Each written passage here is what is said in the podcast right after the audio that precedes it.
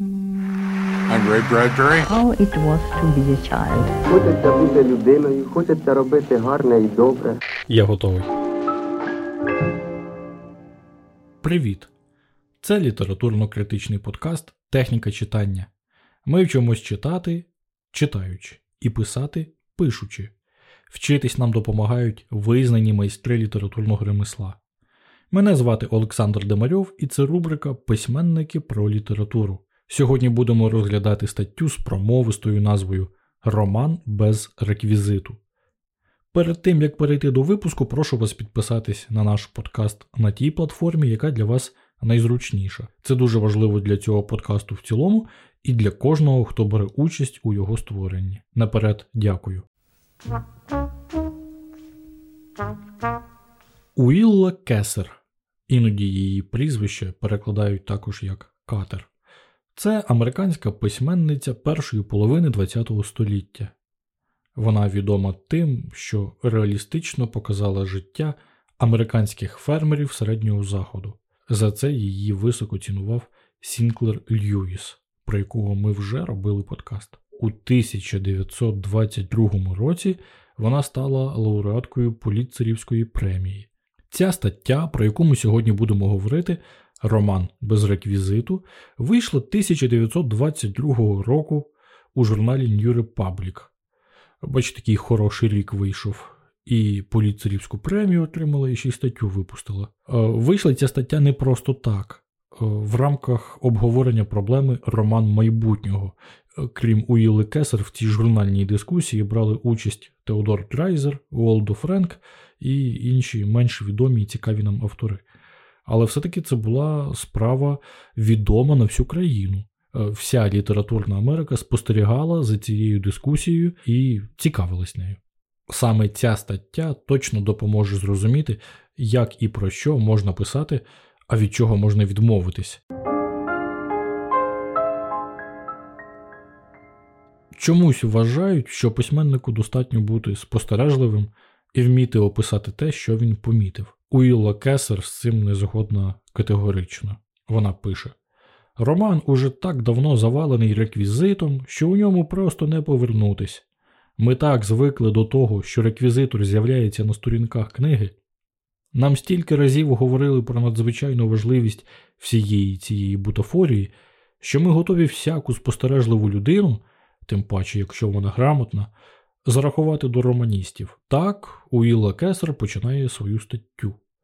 Їй не подобається, що романи перенасичені зайвими деталями і навіть описами. Існує поширене хибне уявлення, буцімто реалізм полягає виключно в тому, щоб заносити в реєстр велику кількість предметів, що нас оточують, пояснювати суть механічних процесів, методів управління фабриками і різноманітними галузями, ну і звісно в тому, щоб довго і детально описувати всілякі почуття.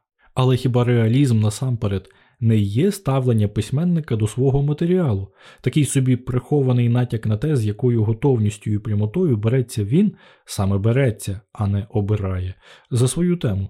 Невже розповідь про банкіра, який зраджує своїй дружині і, намагаючись задовольнити всі примхи коханки, втрачає на фінансових махінаціях багатство, бодай трішки виграє від того, що в ньому буде майстерно показана банківська справа, наша система кредитів і біржові операції. Само собою, якщо оповідь заслабка, вона в якомусь сенсі виграє від цих деталей.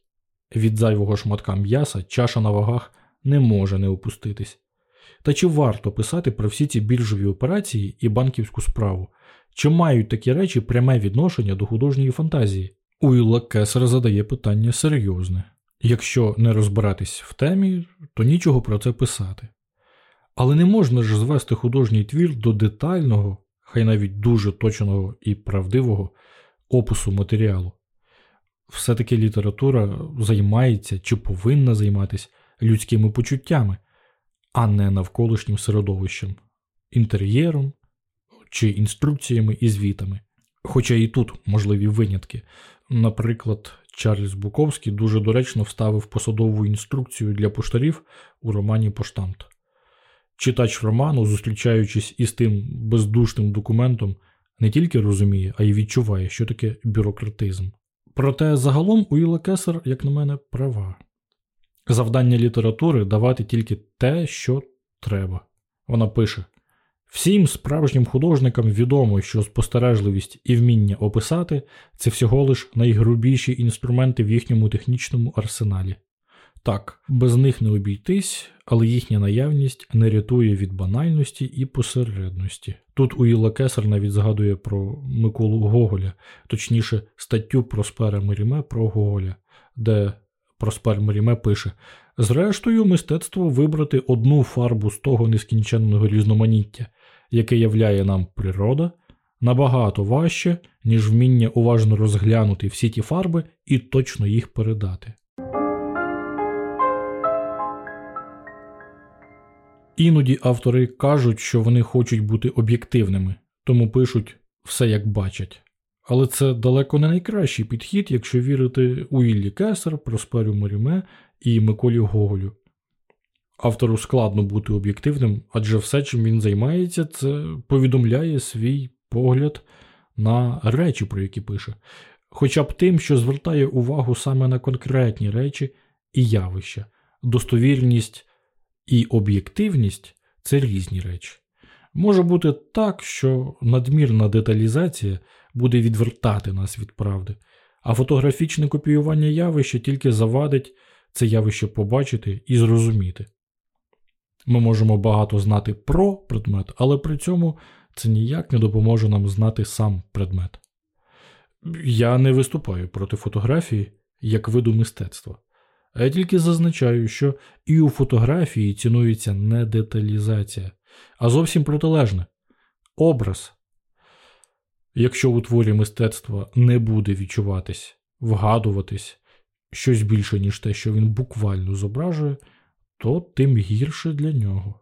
Тут напрошується порівняння літератури з живописом, точніше, не порівняння, а вказання на їхню схожість, на те, що спільне для них. І література, і живопис оперують образами. Образи це хочете чи не хочете, це завжди абстрагування. Ніколи конкретний предмет не є образом, але дорога до образу лежить через пізнання конкретного предмету. Треба цей предмет, так би мовити, вичерпати, перерости, стати над ним. А для того, щоб це зробити, треба все-таки ним займатися, причому займатися серйозно, глибоко і саме вичерпно. Уіла Кесер так і робить, показує, що є спільного для літератури і живопису. Це образотворчі мистецтва. Уіла Кесер пише: Роман, якщо він результат художньої фантазії, не може бути одночасно вдягнутий у журналістську форму нехай навіть яскраву і живу. Із багатоликого іскристого потоку дійсності автор повинен відбирати тільки той вічний матеріал, з якого і створюється мистецтво.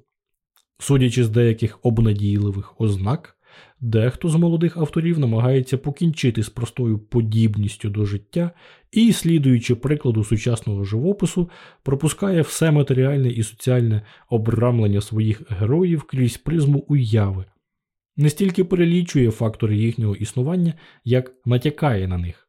Чим вище мистецтво, тим воно простіше. Романіст повинен розучитися писати після того, як навчився це робити. Так сучасний художник, навчившись малювати, відчуває в майбутньому, коли потрібно знехтувати технікою, коли слід підкорити її вищому, істинно правильному ефекту. Порівняння літератури і живопису дуже хороше, але треба пам'ятати, що у кожного виду мистецтва свої засоби. Те, що може собі дозволити живопис, ніколи не повинно собі дозволяти словесність. Це дуже вдало показав Лесінг у творі Лаокоон або про границі живопису і поезії. Що зробив Лесінг? Він взяв один сюжет, давньогрецьку легенду про Лаукоона, і показав, як її виразили у скульптурі, живописі і літературі. І він побачив, а це не важко побачити, що кожен вид мистецтва зображує одну й ту саму історію по-своєму. Скульптура через зображення моменту найвищої напруги, а література зображує той самий сюжет через дію. Література може розробляти портрет і пейзаж, може зображувати момент, детально його описуючи. Але дуже складно робити це майстерно і цікаво.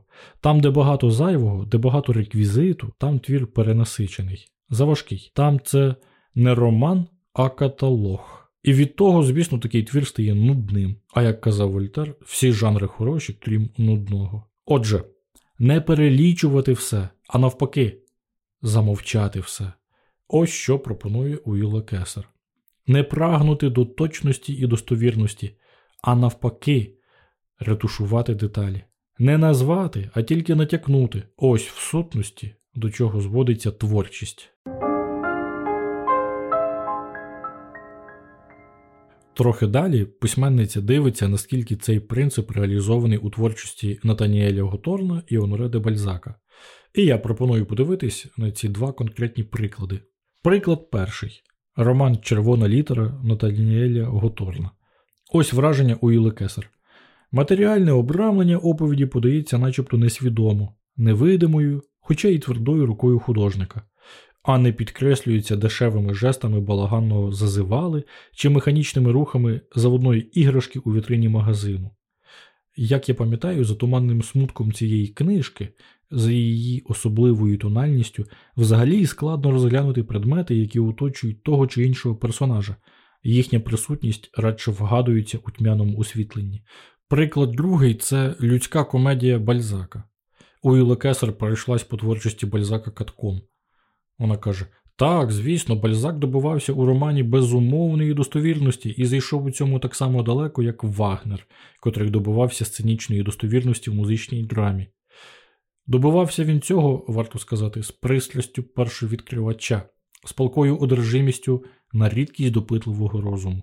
Відтворити на папері Париж, як він є, з його будинками, килимами, їжею, винами, грою в насолоду, діловою і фінансовою грою який грандіозний задум, але недостойний, якщо розібратись, справжнього художника. Чим більше йому вдавалось звалити на сторінки своїх книг цегли, вапна, меблів, описів поступового банкрутства, тим більше він віддалявся від своєї мети. Ті, завдяки кому він живий у нашій пам'яті, його творіння, саме втілення жадоби й скупості, чистолюбства, гордині й морального падіння, не менш цікаві сьогодні, ніж тоді.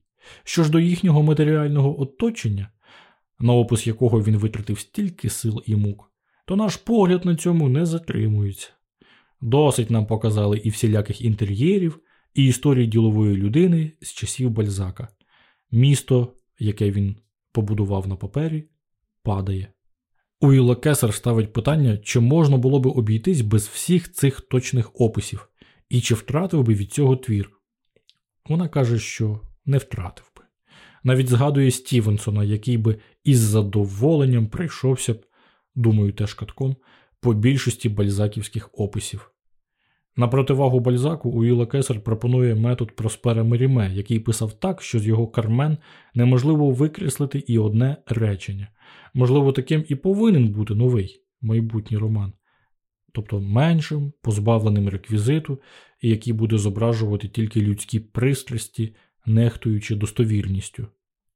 Утім, Уілла Кесар не проти всього матеріального і достовірності, коли це показано не би в емоційному фоні самих персонажів. Коли матеріальні деталі є невід'ємною частиною людських переживань, коли стають одним із елементів буття, тоді вони мають право жити на сторінках. Закінчує Уіла Кесар свої міркування про реквізит у романі так. Навіть дитяча казка, як і трагедія, загине, якщо в неї напихати всього понад міру. Дюма старший проголосив великий принцип, коли сказав, що для створення драми людині достатньо однієї пристрасті і чотирьох стін. Це було останнє речення у статті Уіли Кесер Роман без реквізиту. Звісно, раджу не вдовольнятись тільки цим випуском, а знайти текст статті і опрацювати Лоукоун Лесінга. А ще прочитати найвідоміший роман Уіли Кесер Моя Антонія.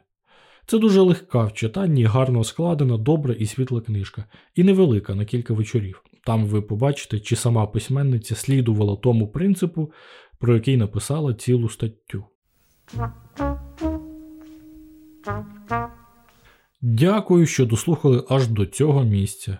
Це був літературно-критичний подкаст Техніка читання. А тепер будьте ласкаві, поділіться цим випуском із друзями, які іноді пишуть чи тільки збираються почати. Якщо у вас немає друзів-письменників, то заведіть або самі почніть писати. І ваші друзі потягнуться за вами. Підпишіться також на техніку читання на зручній для вас платформі. Ваша компанія мотивує нас завзято трудитись. На цьому все. До побачення. Пора читати. I'm Ще так мало прожито і так мізерно мало зроблено. Щось чекати, друже.